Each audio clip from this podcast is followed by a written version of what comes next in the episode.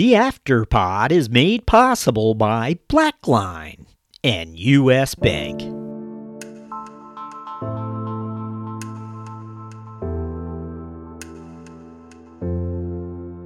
Hello, Thought Leader listeners.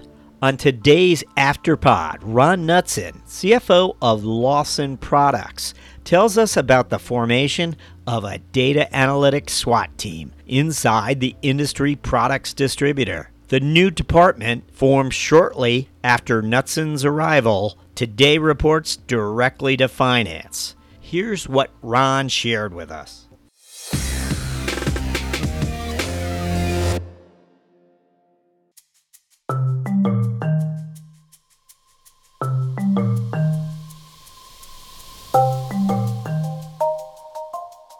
Um, we established a business analytics uh, department, um, a relatively you know small department, um, but they do a lot of the data mining and, and have the ability to look at um, you know trends and um, exception reporting that typically many times the, the, the, you know either others in, in finance or or the business individuals just don't have either the time or, or the opportunity to, to take a look at.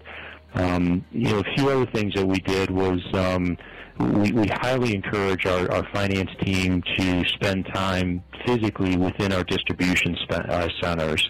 Um, and spend days with our sales team as well. So we, as a as a senior team, we we spend um, at least one day out of the month um, riding with one of our sales reps and, and understanding what it takes to um, to support the customer and what it takes you know to get the sale and, and also um, some of the challenges that our that our teams run into, which which we fully believe will will help us make make better decisions to to enable our, our sales team and our distribution teams to be effective. So, you know, part of it was um, getting them, you know, out into the business um, and and just seeing um, and observing, you know, what transpires on a on a day in and day out basis. When we when we established the, the department, we did we did take a couple of individuals elsewhere in the organization um, and put them in that department. And um, and the, report, the department does report directly to, to finance. You know, it's a, it's a bit of a dotted line to everybody else in the organization because they're they're really there to support the business and you know whether or not it's um, what's happening with our customer churn, whether or not it's you know what's happening with our sales rep productivity metrics, whether or not it is um, looking at what we call bins and cabinets, basically the real estate that we go after within some of our customer locations, and analyzing the return on those investments.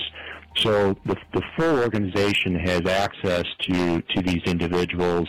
Um, so it's, it's a bit challenging. Um, they're in high, very high demand. Um, and uh, it, it's a bit challenging making sure that we set the priorities uh, correctly so that we can uh, really go after um, those areas that, that provide the most benefit and the most support uh, throughout the company.